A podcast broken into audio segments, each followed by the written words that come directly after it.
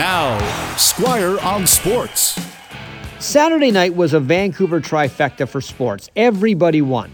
The Lions beat Ottawa in a contest where BC found its game just in time, and the Red Blacks suddenly started playing exactly like who they are one of the worst teams in the league. The disturbing part is that BC's defense allowed the Red Blacks to take a big lead, but then again, on the flip side, that defense shut out Ottawa in the fourth quarter.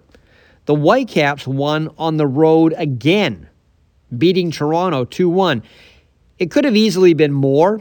The Whitecaps just missed on a number of great chances, which seems to be a theme this year.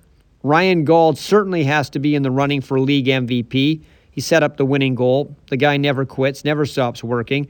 And every win, of course, helps Vancouver's playoff chances improve, and every win also helps Vanni Sartini's new contract chances improve. He doesn't have one yet. His current contract runs out at the end of the season.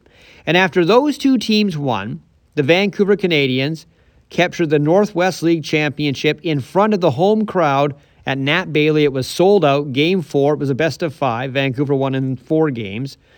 Not only do the C's provide a great place to watch baseball, they also provide winning baseball. One other thing to mention remember that this is the week at the Laver Cup of Tennis at Rogers Arena. Some of the biggest names in men's tennis are in town, and there are still tickets apparently available. Squire on Sports on 980 CKNW.